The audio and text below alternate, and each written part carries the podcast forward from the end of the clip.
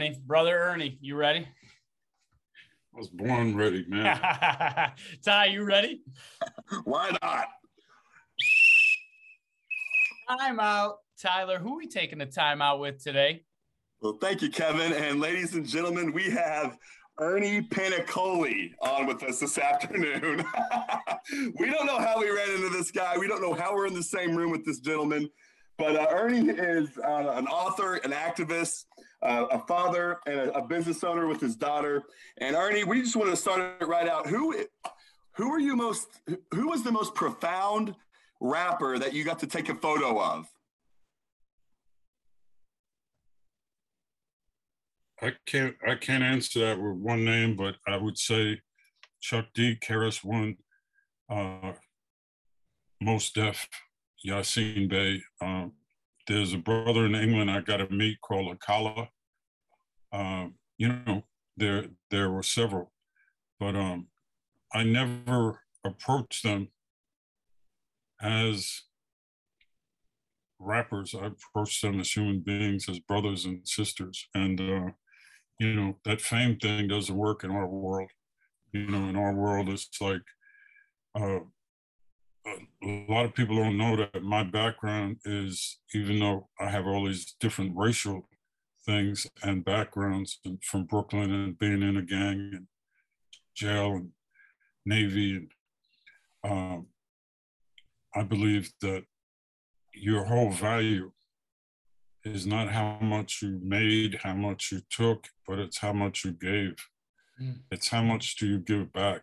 Can you alter and influence the people around you to act in a way that's more conducive to survival and you know um, just just a lot of things. And in buddhism they teach you that you are part of a cosmos. You are part of a whole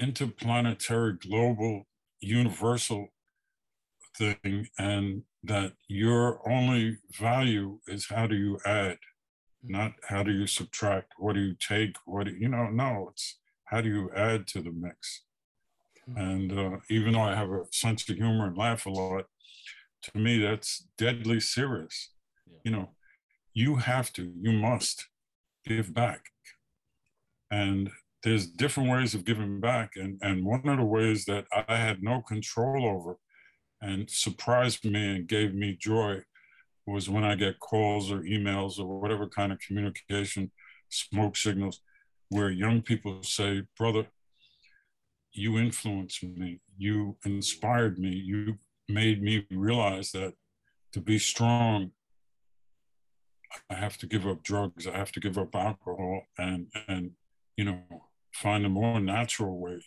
And that, that's a blessing. That's that's something very blessing.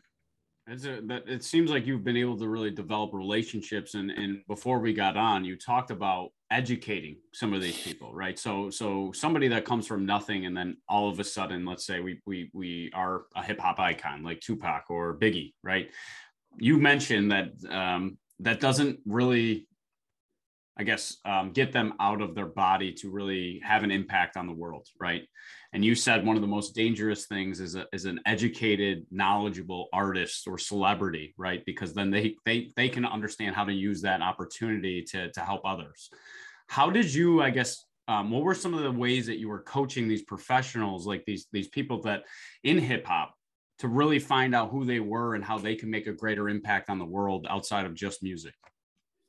I had the conversation with Nas. I had the conversation with Tupac, and Tupac seemed very, you know, like he was listening and not listening. And then shortly afterwards, I heard a song where I, I told him and, and Nas and a lot of these artists that you have an album, it's 90 minutes long.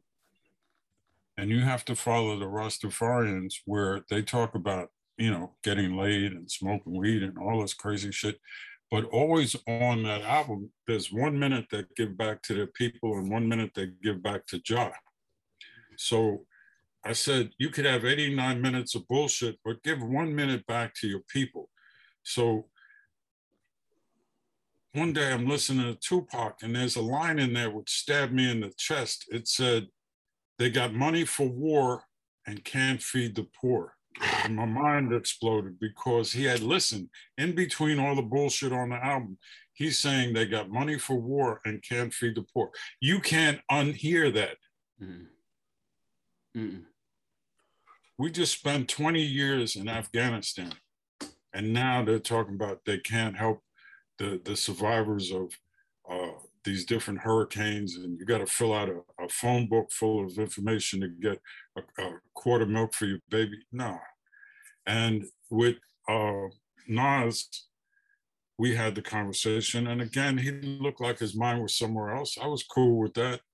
And then one day, I turn on the TV and see him with a bunch of kids, and they're playing a piano, and the song is called "I Know I Can." be what I want to be if I work hard at it. You know, and it's all about self empowerment of these kids. So, whether it was my input or not, you know, uh, I, have had conversations with KRS-One, I hear that same conversation in the song. What I'm saying is, I can reach a limited amount of people. And I tell these rappers, you can reach tens of millions. So, like Gil Scott Heron said, which was so beautiful, he has a song called Message to the Messengers. And I can't reach 10 million people, but these rappers can. So I plant a seed in their ear and it comes out of their mouth and it goes into the ears of all these kids. So that that that's how I do it.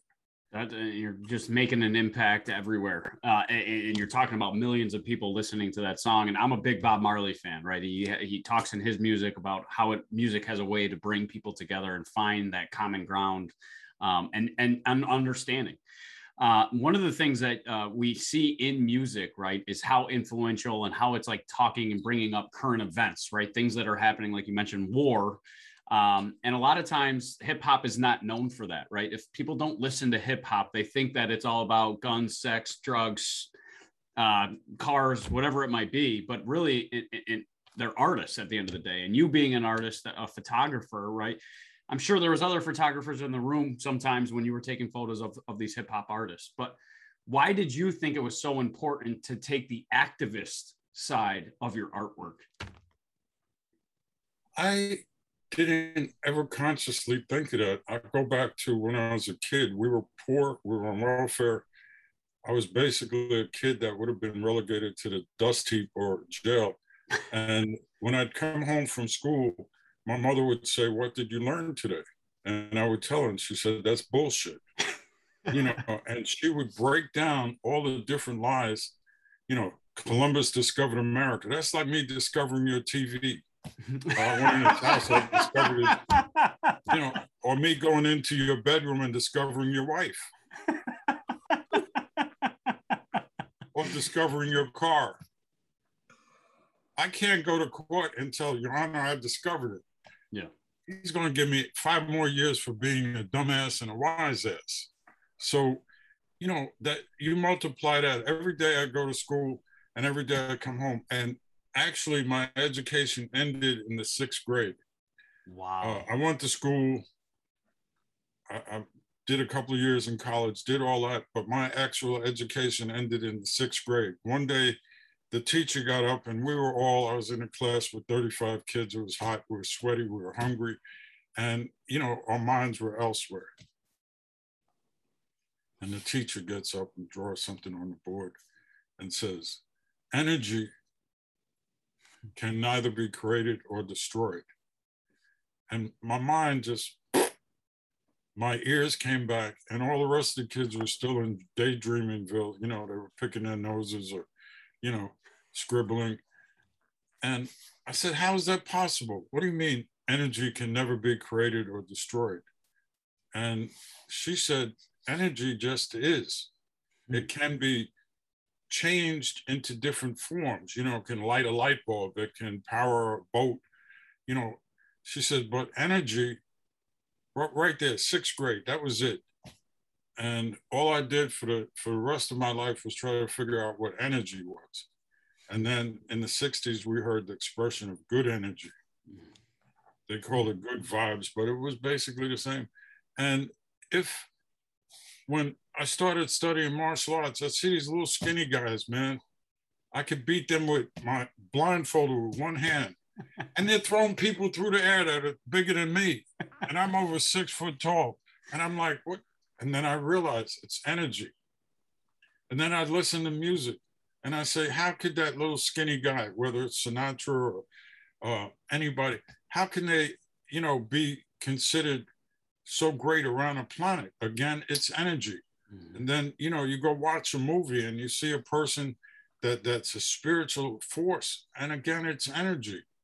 So once we understand that we have energy and that we're the manifestation of energy, we can change everything around us. And we don't need, you know, magic, uh, you know, a crystal ball or uh, levitation. No, we have this energy.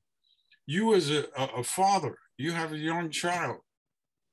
What you're putting into that child, besides how to, you know, eat and, and walk, and, you know, you're putting energy into them. Mm-hmm. And depending upon where your energy is, it will, it will involve the transmission of energy to that baby.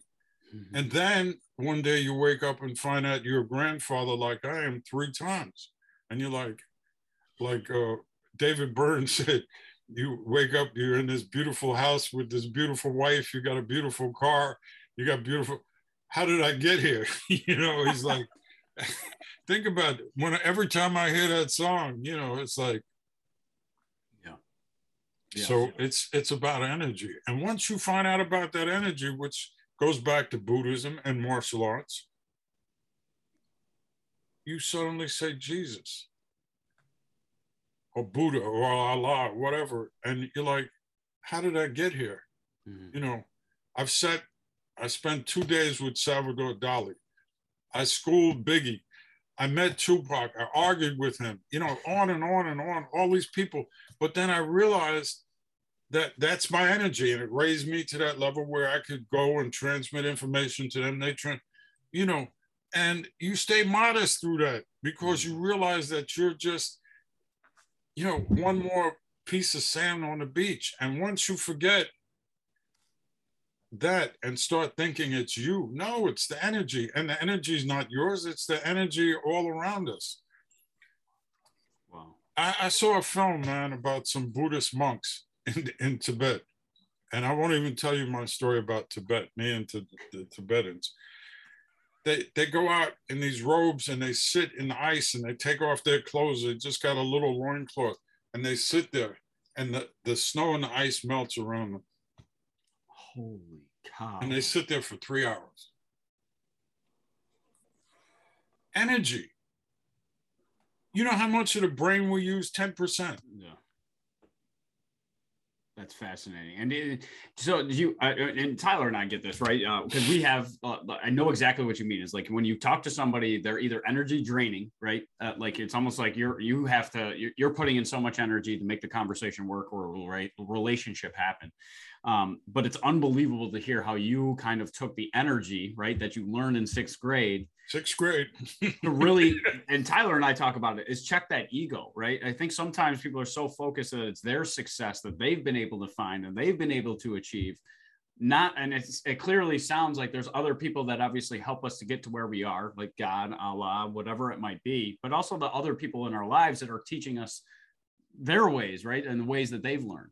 Now, I know your your your history, right? You're you're half Italian and then half Native American. Um, how when in sixth grade, right?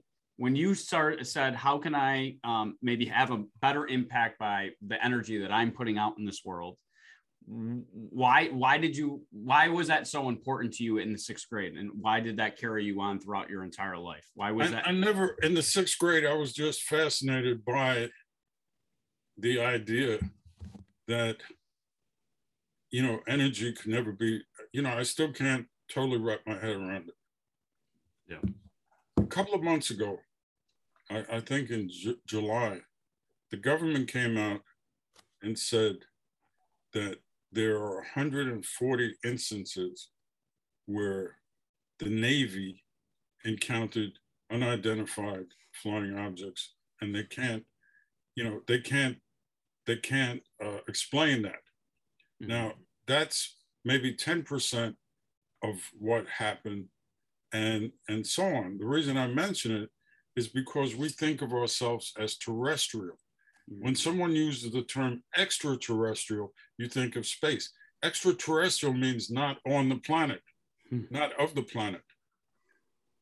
You know, all those astronauts became extraterrestrials because they left the planet. Mhm. They didn't become Martians, they became extraterrestrials. When you leave the planet, you become an extraterrestrial. Okay. We tend to think of ourselves on a global scale. Once you start thinking of yourself in a universe Hmm. and universal mind, you'll be surprised at the things you can do. Uh, I have to put something into the record. I'm 74 years old, and my energy, trust me. And again, it's about energy. And no, I don't, you know, drink this milkshake or or eat that vegetable or, you know, no, it's it's not. No, it's internal. It's from here. There, there's three places here the mind, the heart, and the one you can't see, which is the soul. Mhm. Do you realize, and, and this is a challenge to you, look it up and see if I'm correct. As humans, we can only see 1% of the visual reality around 1%. X-rays see something else, infrared sees something else. There's, you know, all these different, in, in, the, in the spectrum, we see 1%. With our brain, we use maximum 10%. That means 90% is not being used. Hmm. With our eyes, we see 1%. That means 99% is not being seen. And once you get into energy and, and realize what your chakras are and realize that in, in a very small amount of meditation, you can do crazy things. Hmm. Like sometimes I meet somebody and and you know I decide I'm going to play with them. So I shake their hand and they pull back because there's this heat, intense heat that you learn how to put because you learn how to put heat in different parts of your body. And that freaks people. They're like, I said, what's the matter? They, they shake my hand again. It's not there. So I must, you know, but we we don't do that. We we're consumed with walking, talking, breathing. We don't know how to breathe. And do you think it's because we're not taking the time necessary? No, it's because we're not being trained to do that. Wow. Well, Ernie, I got to ask you, how do you start your mornings out? Like, I, I got to know more about you. How, when you wake up, what the heck does Brother Ernie do? If you The go, if, I ask is I I'll- saw I'll explain. portfolio. I'll- there, there's a video called "Thank You" by Ernie Paniccioli. It's on YouTube, and it was put together by the people who put the Beatles together. And if I tell you the story about me and the Beatles, you won't sleep tonight. So we're going to let that go. But if you see the video, you'll see it's called "Thank You," and it's very, very simple. It's not esoteric or religious or political or racial. It's very simple because even Jesus, who was a great teacher, kept it simple. Mhm. Mhm. The he Buddha taught kept through it simple. Huh? And he taught through stories. Yeah. Because he was talking to farmers and, you know, people that were close to the earth. So he talked about sheep and shepherds and, you know, he kept it simple. When you get that universal view because I, I i that i had the same thing when i first started watching the cosmos right? The cosmos you start watching like the first episode they talk about like how small earth is really in the, the planetary you know what i mean?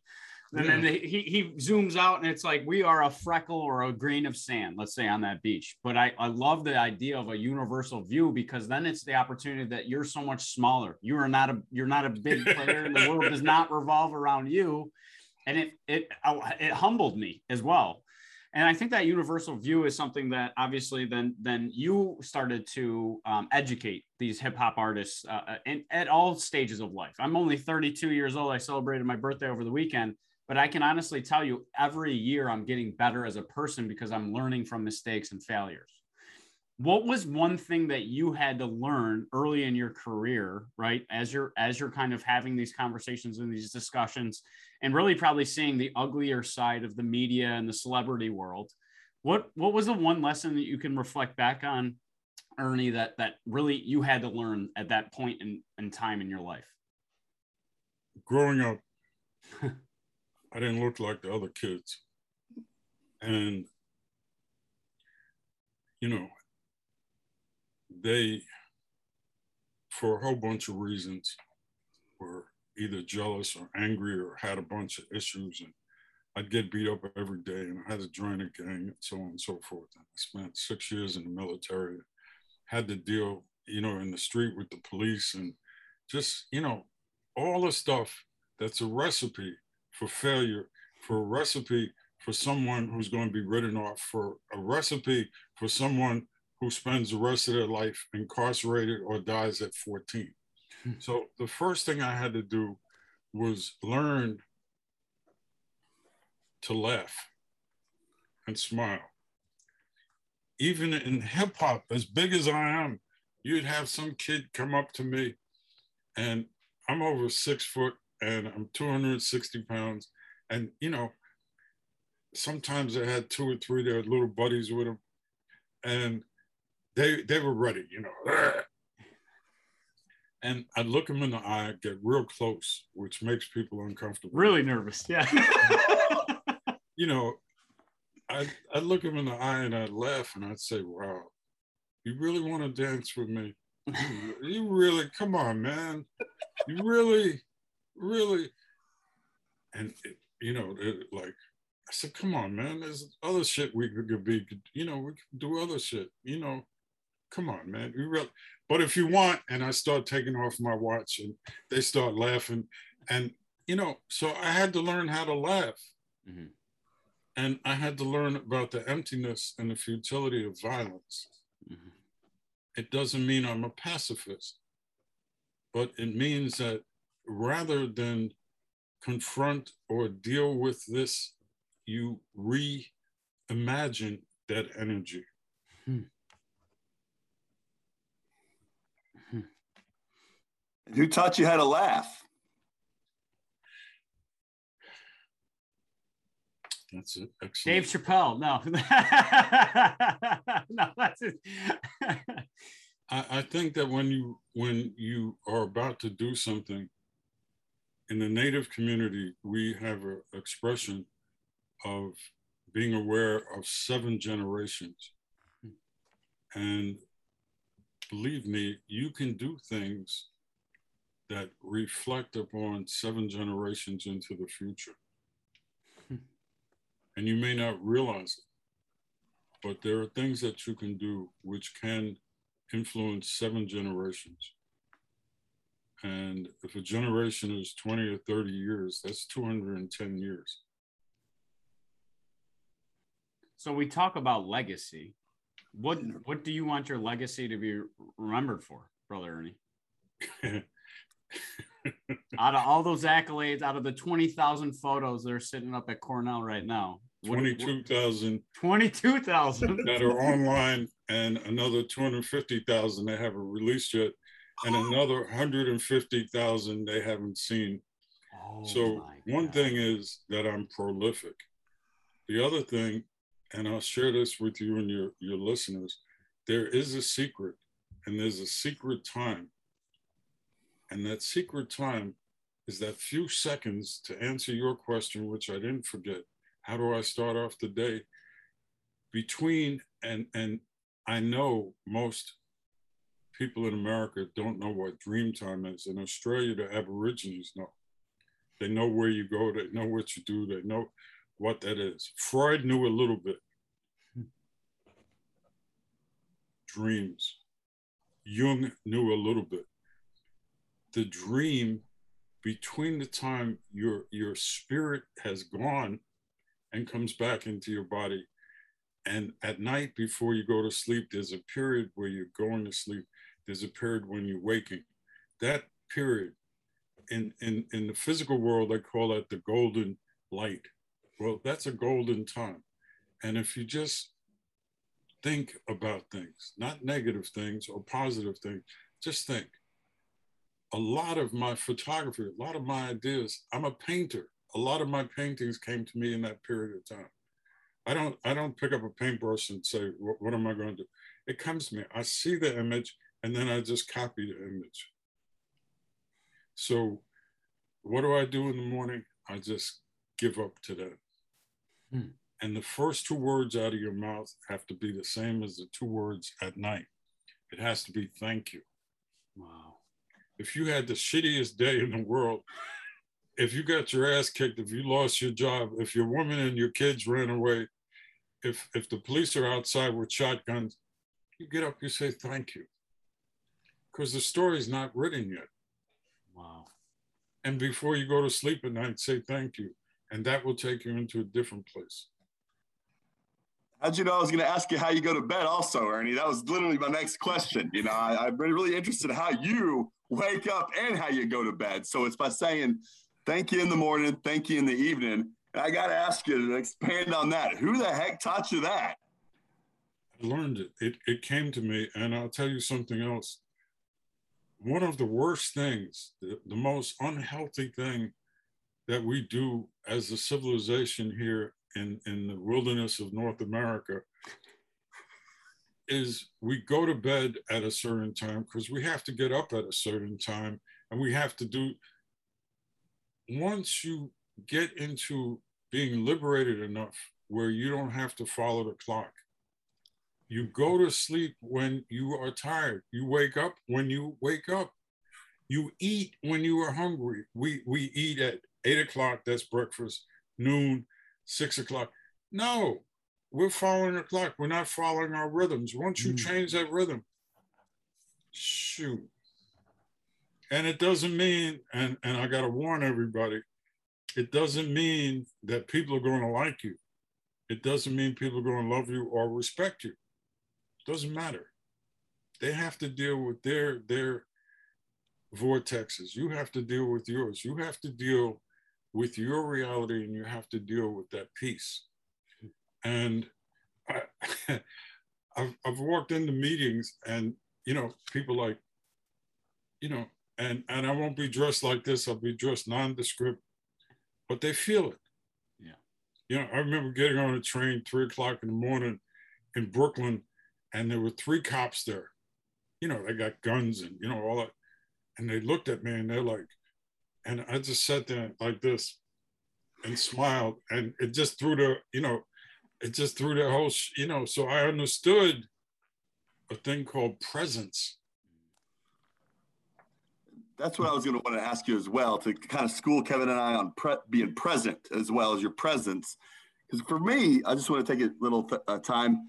The more present I am, the more I don't care about that time that you speak of. like, and I really freak people out, Ernie, out, big brother Ernie. I'll say I really don't believe in time. You know, that doesn't mean I'm showing up late or arriving early, but whatever, not that kind of time.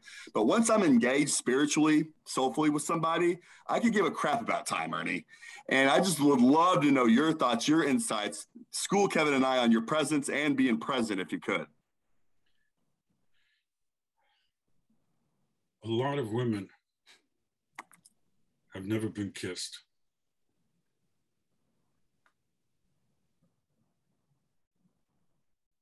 Yeah. Kissed, they're kissed when you need something, or they're kissed when you want something, or they're kissed to thank them for something they did for you.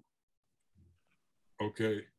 So once you learn how to kiss, and, and kissing is a supreme thing.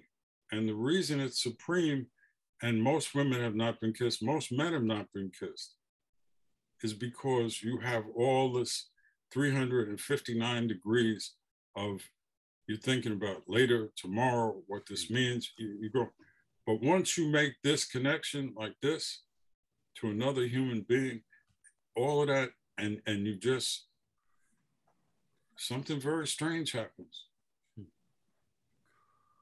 Hmm. And I don't say that to talk about sex this is this is beyond sex. This is communion. This is two human beings, two souls. Mm-hmm. So most women have never been kissed.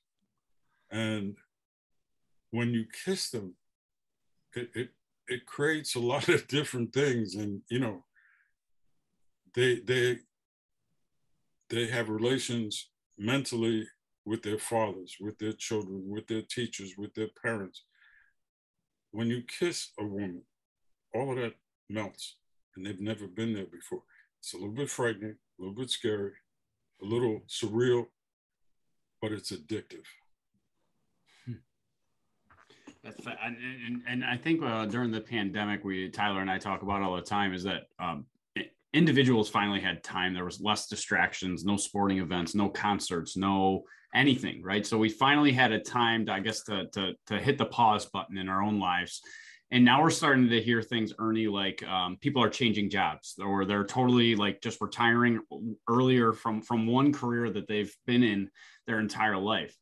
So having the time right in that universal view to take the opportunity to step back and really see what's important and you mentioned the north american forest in most cases we're slaves to our careers right? We're slaves to, to needing um, benefits health and benefits. We, we we're, we're slaves and you talk about the slavery mentality almost in hip hop as well right? That that under a record label they want you to act a certain way. You can't say certain things. They don't that you how do you how did you get hip hop artists comfortable with finding who they were? Not who they want who everybody else wanted them to be? How did you help them to find out who they were as a person or individual? Because everybody around them was spinning. Everybody else. And here they see me and i'm and they're looking at all the people spinning and talking and jumping and here's this one cat and you know, the other people get attention because they're loud, they jump, and here, here I am. And that stillness, you know, at some point they're, they're, they're looking all up. Wow. I've, I've had guys that come up to me, who are you? You know, what are you about? I, I'm the simplest cat in this room. You know, everybody else is complicated, brilliant, amazing, famous, legendary, all that. I'm I'm just I'm just sitting here watching and listening.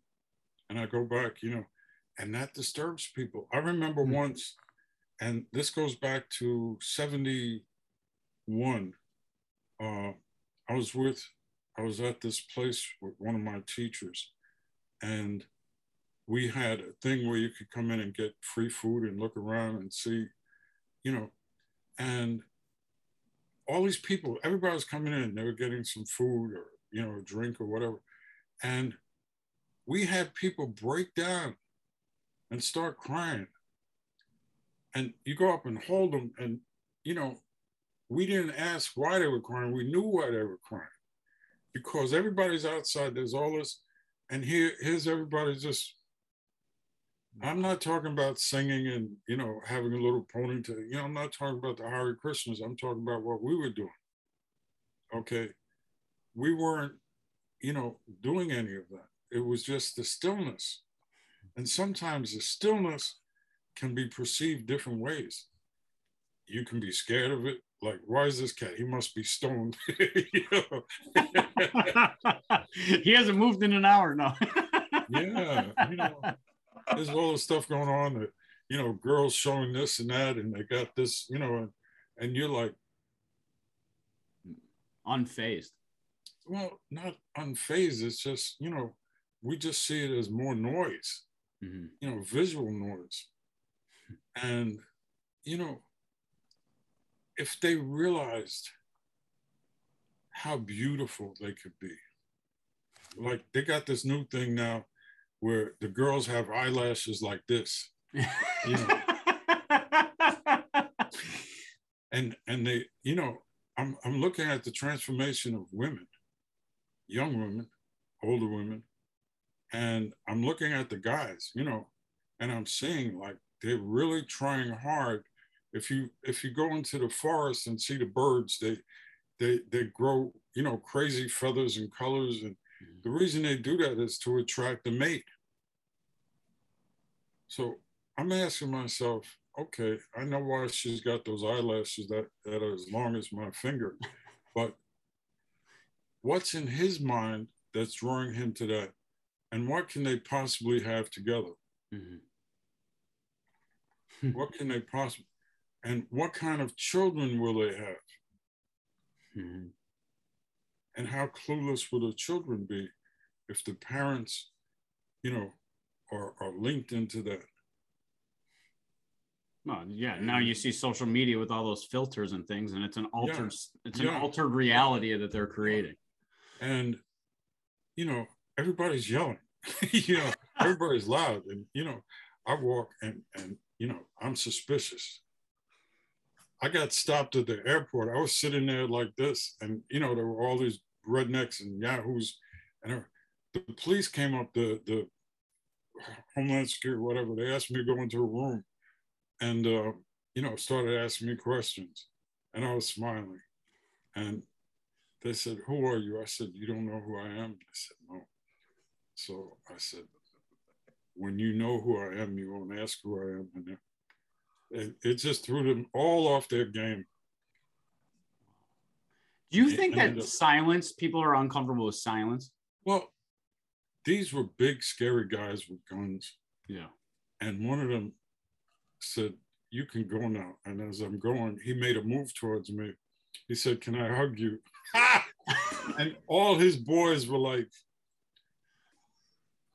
That's powerful. Yeah, Ernie, I can feel your silence and your stillness through this screen we're on Yeah. right here. Like it, I- we don't even have to be in person. And for some reason, I caught that when I was on your website. I was like, "Oh my God, Kevin, we're about to get the the man on in about in about eight minutes. We're getting some guy who's been there, done that, and knows a lot more than us. And, and you do. You know, I was so excited to ask you about Biggie, Tupac, whomever. I'm more excited about you, brother Ernie, than any of those fellows right now. And I wanted to hit you up about fear. How do you deal with fear, and what have you learned? I'm just trying to suck every inch out of this interview about how to make Kevin and I better, to be honest, and others that we'll give to, like we talked about giving. But how do you deal with fear, please? Okay. I'm I'm afraid is the first two words you say. I'm afraid. I'm afraid, you know, he won't like me. She won't like me. She won't let me take her out. I'm afraid my kids won't understand me. I'm, well, you say it and you start to believe it. The truth is, from the third grade on, you don't give a shit if anyone likes you. That's number one. Don't care. You like me? Cool. Thank you. You don't? That's cool. Thank you. And and once you get to the place where you know you don't care if they like you and you're not seeking approval, then you have chance to find your art, your voice, your, your writing, your whatever it is, you're you're interviewing. But you, you know, there- there's a scene. Have have you guys seen the movie Belly? Long time ago. Oh, yeah. That's probably, yeah. I'm thinking 10 years ago, maybe. Yeah. there's a scene where DMX is in a room with Rankin Louie, who uh, is an older guy, Jamaican hardcore gangster, and he's trying to work with Rankin Louie, and he's telling him, you know, he wants to, you know, be part of his drug trade, all that stuff, and Louie doesn't really like this guy and doesn't really trust him because he's too loud, too erratic, and DMX says to him, he says, unless you're scared.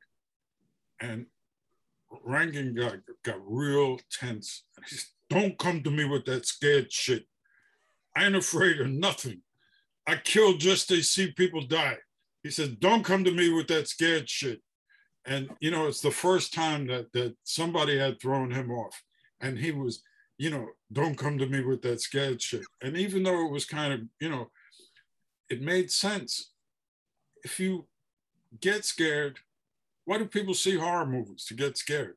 Mhm. You don't have to see a horror movie. Go walk down the street. Yeah. Yeah. If that you turn on CNN, all it's about is fear. exactly. MSNBC and Fox News is the greatest because they're just, oh, all black people are bad, all brown people are worse. You know, Muslims are horrible. You know, white people are great, but you know, you. I'm like, God, this whole thing is scared. Once you stop being scared, first, if you live one year or a hundred years, you're gonna die. You were born with a death sentence. There are very few people, and there are some who have never died. There are those people that, that are here. There's a movie called The Holy Mountain, which goes into it. Once you realize if you live a year or a thousand years, you have to die. What could be scarier than, than losing your children, your family, your life, your possessions, every death? But we try to pretend we're not aware of it. Hmm. And then we say, how can we expand our life? So we start eating vegetables. You quit smoking crack, you quit drinking vodka or whatever, and you start sleeping more and you start exercising you start going to the doctor and checking your blood what my friend you say you're not afraid of the day when you meet death but will you say it when the day arrives and you draw your very last breath? Oh i see you're only 23 and still think yourself quite young. Or perhaps you think you're immortal and that your heart will forever beat. But only fools try to change the rules in a game where death will cheat. You hmm. might gain a year or two you might even gain up to 10 but sure as i'm sitting here talking to you death will catch up with you in the end my friend, why the look of terror in your eyes? I thought you weren't afraid to die. Or has your life been tainted and is slowly slipping you by? Hmm. So, wow. And how do you keep that top of mind right there? You know, um, to really value life day to day on the day to day. Martial arts, martial arts teaches you how to deal with most shit teaches you how to fall, it teaches you how, you know, it teaches you how to block. And if you go into the indigenous martial arts, the Moo Duk Kwan, it teaches you how to deal with, again, the energy. It doesn't mean you're Superman, but it just makes life easier when you get two people and bump their heads together and they're laying there like, what the fuck just happened? You know, so you carry that. That's why these kids all carry guns and knives and bazookas. And, you know, you see those people January 6th at the Capitol. They, they went there with, you know, of course they were scared. Mm-hmm. And they mm-hmm. thought that somehow January 6th and being with other imbeciles would make them less scared. It made them more scared. Being, de- de- I'm glad you asked that question because dealing with fear is the essential and it's part of being an artist.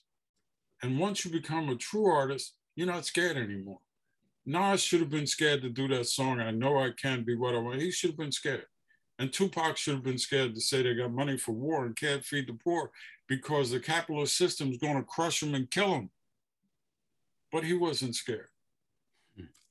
Muhammad Ali should have been scared to say, I'm not going to Vietnam. He didn't have to go to Vietnam.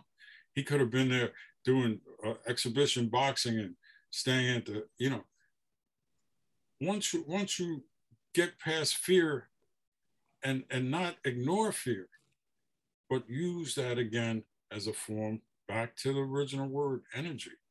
Mm-hmm. mm-hmm. When did you get past fear in your life? Anytime I was in, confronted with death, I was walking into a job on 108th Street in Manhattan Avenue, three o'clock in the morning. I just come back. I was working the night shift, and all of a sudden, all hell broke loose. Shooting, like people running, and it's three o'clock in the morning. Is dead still, and this guy, he's shooting at people, and I'm going into the doorway, and he comes and puts a nine millimeter to my head and shoots three times.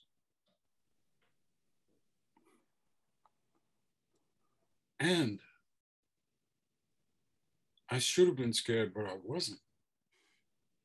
And I looked at him and I cursed at him and I laughed at him because his gun jammed. And he started to play with the gun, and just then somebody shot him in the head, and his brains are all over my shirt. So I realized in the times that I've been in physical conflict, you don't have time to be scared. you're trying to to separate yourself from that thing or that person or that you know fear fear is a is is a cancer. Fear is terrible. And the way to get past fear is to realize you're not going to be here forever. And once you have a mission either to be an artist or a teacher or an inspiration or a, a janitor or drive a truck or, or deliver UPS, whatever you do, just do it with that sense of smile. Do it with that detachment. In Buddhism, one of the first things they teach you is detachment. The reason I became, and, and I hope this don't make you cry, the reason I became involved in Buddhism is because I've been around the Catholic religion and you know all of that, and it made no sense to me. It was you know, and I heard someone talk about the Buddha, and the Buddha said one thing that that made me tremble. He said, "All the other religions are going to show you paradise." The Buddha said, "I will show you suffering." and the end of suffering. Wow. Whoa. Wow. That's that's powerful. That's yeah. powerful. And suffering comes from desire. I want a bigger car. I want a bigger house. I want more women. I want better sneakers. I want, I want, I want, I want. And that takes all your, that drains your energy. You can have all those things, but be detached from them. We think we own them, they own us because there's no satisfaction. And you want bigger and better and newer. I always think about that, Ernie, when I thought think about my purpose or when other people are looking for their purpose. And one thing I've just grown into, I think, is I think I'm doing my purpose right here, right now, today. You know, I'm I was always just thinking I wasn't good enough, or maybe my purpose is this or that, or or whatnot. And I almost think like whatever you're doing today, is there any way to make that your purpose, no matter what it is? Like just to be, I don't know if the word content is right, but I think we're we're we're on this, or America at least is on this like go find your purpose kick. And I think 90% of the people, or maybe even more, maybe doing their damn purpose right now. Um, have you had any experience with with people looking for their per- too much of purpose and they probably are already doing their purpose? Or maybe can you dive into that? Yeah there's you may not realize you just articulated perfectly an expression in buddhism called every minute zen. And the, the part of buddhism that i've been addicted to or, or lived through since i was 13 uh, is called Zen, Zen Buddhism. It's, you know, in, in Islam, you have the, uh, the, the poetic part of Islam, which is uh, the Sufis. The Sufis are the people that dance in a circle, but they're also, they wear, you know, a fez and they, they wear these like dresses and the guys dance and, and they do it for hours but it's part of a prayer. It's also hypnotic. It's also creating an energy and a Sufi, S U F I. In Buddhism, they have Zen Buddhism. Okay. And what you do is that everything that you do is a prayer. Everything that you do, you find joy in. If you're brushing your teeth, you laugh about it. Hmm. if you're combing your hair, you laugh. If you're eating a sandwich, you ask yourself, where did this sandwich come from? Who made the bread? Where did the bread come from? If you're drinking water, think, where did the water come from? And then you start thinking about rain, and you start thinking about clouds and how that happened. And your whole life is no longer consumed with Joe Biden or Donald. Life is consumed with joy. Mm-hmm. And they say, fucker, why you are so happy? You high? Yeah, I'm high. yeah. you know, but it's simple, man. What you're talking about is is the purpose. Your purpose is if you're here, That's your purpose. Enjoy being here.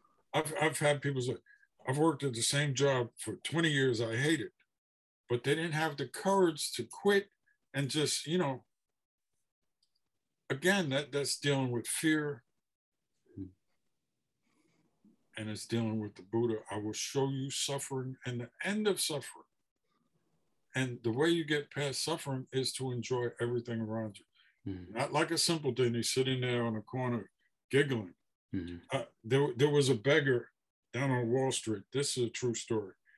And I saw him a, a few times and he would sit down here. and he was a real chubby black guy. And he'd sit there and people go by and put his hand out.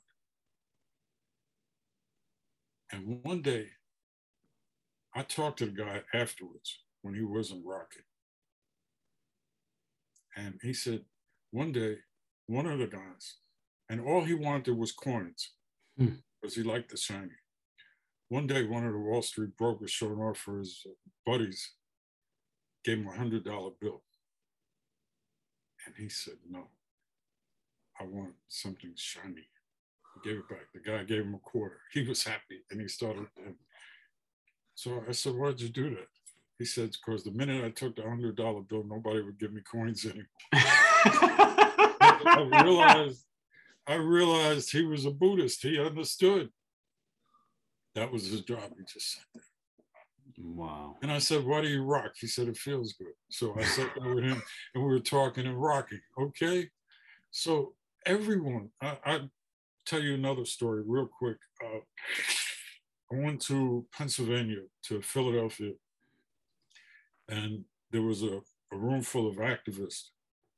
And at a bookstore, it was an activist bookstore, and you know, they mentioned all these different people, political prisoners, all that, that was going to be there. And I was on the other side of town, and I jumped in a cab, and the cab driver I asked him, Are you from Ethiopia? He said, No, I'm from Eritrea, which is near Ethiopia, and they're at war with the Ethiopians. He said, What do you do? I said, I'm a, a writer, photographer. He says, Okay. So we started talking. So I said, Tell me about yourself. He says, Nothing to tell. I drive a cab. I said, Well, you come from Africa. How?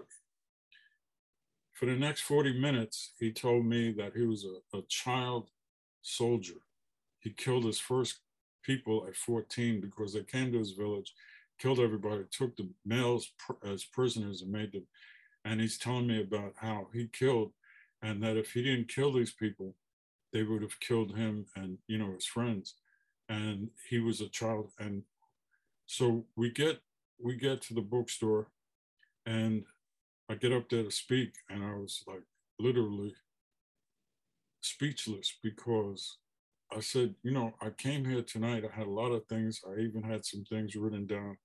I said, but I just had an experience and it made me realize that whatever I was doing was minimal. And I mm. talked about that cab driver.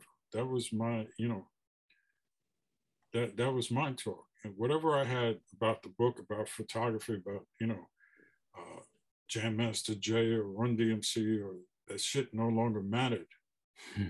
And I talked and engaged with the audience on the idea of child soldiers and murder and war in Africa. And, you know, it, it went uh, probably a hundred times deeper than if I'd been talking about, you know, what type of uh, film do I use or, mm-hmm. you know, which camera do I use or, you know, well, you transferred that energy yeah you transferred that energy to the audience of, the, of your experience and what you had and tyler tyler and i and it's it's fascinating brother ernie because I, I always approach every conversation or relationship as to what does that person have to teach me or what can i learn from this experience or and and sometimes when when we don't have that universal view we focus on what we've done, right?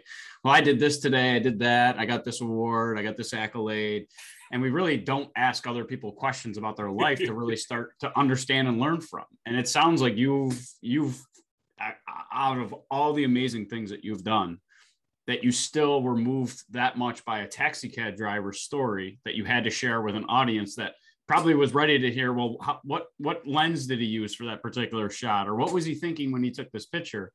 That that universal view that you have, and like you said, uh, Zen Buddhism it's just the belief that there's something greater than just ourselves or, or, or, just us as an individual or person. And and i've learned so much from this conversation today ernie that it's just it, it, it's a lot of it's a perfect self-reflection opportunity. It's it's it's it's now prioritizing making the time to say thank you and showing gratitude because i think during the pandemic we focused on what we couldn't do rather than what we could and then we started into a negative kind of downward spiral from that that perspective but as we're closing up I want to ask you because I know you're kicking off with your daughter this this new NFT, right? I we joked about it earlier. I've tried to read these things. I have no idea what they are, but you're one of a one of a kind pieces of art, let's say, that is at Cornell, the 22,000. But then you said we're closer to about a million, I think, when we started adding all those up. But where what is an nft and why did why are you starting this journey? Because you said you're going to use this money to change the world and change communities and change the lives of others. So why why did why are you kicking off of this passion project? And what do you want to do or what do you want our audience to know about this uh, this awesome experience that you're going to be on? Well an nft is a work of art even if it's a cartoon or a drawing or an autograph or whatever, and it's put into a digital age. And to me, it brings back or it makes me hyper aware. I, I knew a woman in Canada, beautiful woman, great woman, funny woman. And, you know, guys would hit on her and she'd be like, you know, she was very standoffish. But that same guy would send her a text and she'd be on there all day and she would, you know. So I realized from her and from uh, kids that I would talk to, people that I would talk to would barely engage with me. But if you if you talk to them through the internet, mm-hmm. it's like they can't stop talking. And you know, it's like so I realized we're in a digital world. And I have heard so much about NFTs. I thought it stood for no fucking time, but yeah, me too. I was like, what are these? and and now, well, first you have to understand something. Uh, art in America, in the West, is not gauged on beauty or magic or anything. It's connections and if you want to read the most hyperbolic shit, pick up an art magazine. And well, theoretically, he felt that and instinctively, you know, and they decide that a work of art is good. If it's a, a telephone with a banana squashed on it, that's art. Okay. So this is just an extension of that. This there's there's a guy who came up with a pet rock and he made millions he put a, a little rock in a pretty box. And so, all right, well, this is basically the same thing. My art has been out there in the marketplace for 40, 45 years. And it's been in museums and galleries and, you know, everywhere magazines, books, movies, whatever. And, and now we're condensing it into a coin. Hmm. And you have to understand, again, going back to Buddha and need and want. You don't need an NFT, but you want one because mm-hmm. it is the thing. And I, I just look at it as an abstraction. I look at it as something that if we could democratize art again, if we can democratize, democratize uh, I think Guatemala just went to a total uh, Bitcoin economy. Wow. Uh, I, I, go to the uh, store and, you know, I'm giving the girl $3 for whatever. And, and the person next to me, the little girl next to me goes like this with her uh, credit card. Yeah. you know, I'm like, okay. And you used to make fun of us because we used to have pretty shells and we would you know, trade for, for clothing and food and fruit by giving you, well, it's belief. Hmm. You believe that that shell was worth something. You believe that this piece of paper, which is a check, is somehow worth something. You, be, you know, it's a belief system, and NFT gets into that. So I see the humor in it, I see the zen in it, and I see the absurdity in it. And if you can laugh at something, it no longer scares you. I love that. I love that. Well, um, brother Ernie, this has been an absolute treat. I cannot wait for our audience to uh, have the opportunity to really learn about their that universal um, outlook and and and harnessing your own energy being cognizant of the energy that you're putting out, um, but also the energy that you're surrounding yourself with by your peers and your people and your influence. Um, this has been an unbelievable experience uh, for you. myself and for Tyler. And like Tyler said, I was I was ready to start asking you questions about oh, what was Notorious B.I.G. really like? What was Tupac really like? But this was far more enlightening, right? I could have learned from that conversation. I could have gotten someone away from from oh, that was a cool story they shared. But I think fundamentally, you changed my perception on some things, and and and thank you for dispelling that energy that uh, was neither created and that cannot be destroyed because this was something that I'll never forget. So I appreciate it and thank you so much for being accepting to be a guest on Time Out with Leaders with Tyler and I. Um, I, I hopefully I get to meet you in person because I, like Tyler said, I'm feeling the Where energy. You guys live? From it. I'm in Rochester with Tyler, New York. Okay. Yeah, I don't know if you ever printed on something called uh, that Kodak film or whatever, but uh, yeah, we're right around the corner from that. yeah, a good book uh, called Zen Flesh, Zen Bones, and it's by Alan Watts. And Alan Watts um, is a uh, he he was on the radio a lot, and Alan Watts is an American who got introduced to Zen and he became. That's fascinating. Zen like, that's Zen Bones was a uh, a very simple introduction, um, and this very small story is called Koans, K O A N S, that um, once once you read them, you know there's no right or wrong answer to them. It's it's just you know, but Zen Flesh, Zen Bones. And there's also a movie that you might watch that had a tremendous effect on me. It's called El Topo, two words, E L, capital T O P O. And, and don't be critical. Don't don't be judgmental. Just watch and say, ask yourself what what what's going on here, mm-hmm. why, how, and those things will help bring you somewhere. And I'm not advocating anything. I know what works for me. Mm-hmm. Mm-hmm. And one of the things is to laugh. The other thing is to, to put fear into perspective. I love that. I love that. And the other thing is when do you sleep? When do you eat? When do you, you know, you do all these things, you know? Mm-hmm. You know, I don't want to get graphic, but there's once you laugh and smile and not become distracted, but detached. Instead of doing, okay, I'm going to do this and I'm going to get that, or this is going to do that. No, do it for the doing, the doing, the doing. The doing is the joy. Never mind the results because you have no control over the results.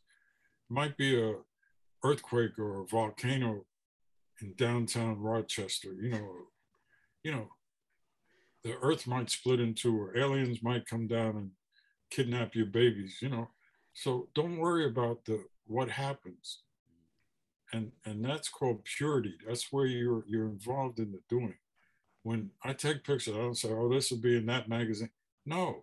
Mm-hmm. First, I don't photograph furniture. If I'm going to photograph someone, I need to speak with them. I need to see, you know, who they are because that's what my camera does. It captures who they are. Wow. And once you separate yourself from the result and get into the doing, your doing changes. Mm-hmm. Everything changes. And you, you know, this is not metaphysical or brilliant. I, I wish that I had thought of all this, but it's things that you learn. Mm-hmm. And you you have to learn to laugh. And sometimes when you laugh, it breaks the ice, it breaks it breaks through barriers.